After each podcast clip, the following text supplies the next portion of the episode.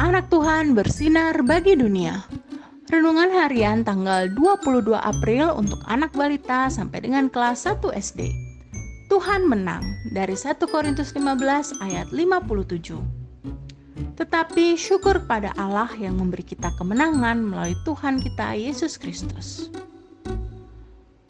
Mentari bercerita kepada bulan bahwa ia sangat kesal Tadi pagi sebagian mainannya diambil dan dirapikan mama untuk disumbangkan. Tetapi Mentari tidak terlebih dahulu memilih kesukaannya. Mentari, yuk kita berdoa supaya hati Mentari bisa merelakan. Mainan yang diambil mama itu kan untuk adik-adik lain yang membutuhkan. Bulan mengajak Mentari supaya Mentari tidak lagi kesal.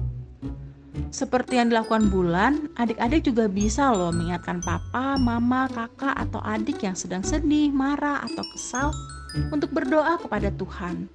Tuhan yang akan membantu menjaga perasaan mereka. Sama seperti yang dilakukan para perempuan yang menyebarkan berita kebangkitan Tuhan Yesus, adik-adik dengan demikian juga membantu menyebarkan kabar baik.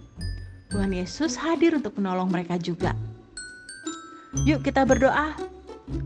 Tuhan Yesus, aku mau menjadi pembawa berita baik dan pengingat ketika ada orang yang sedang sedih, marah, atau kesal.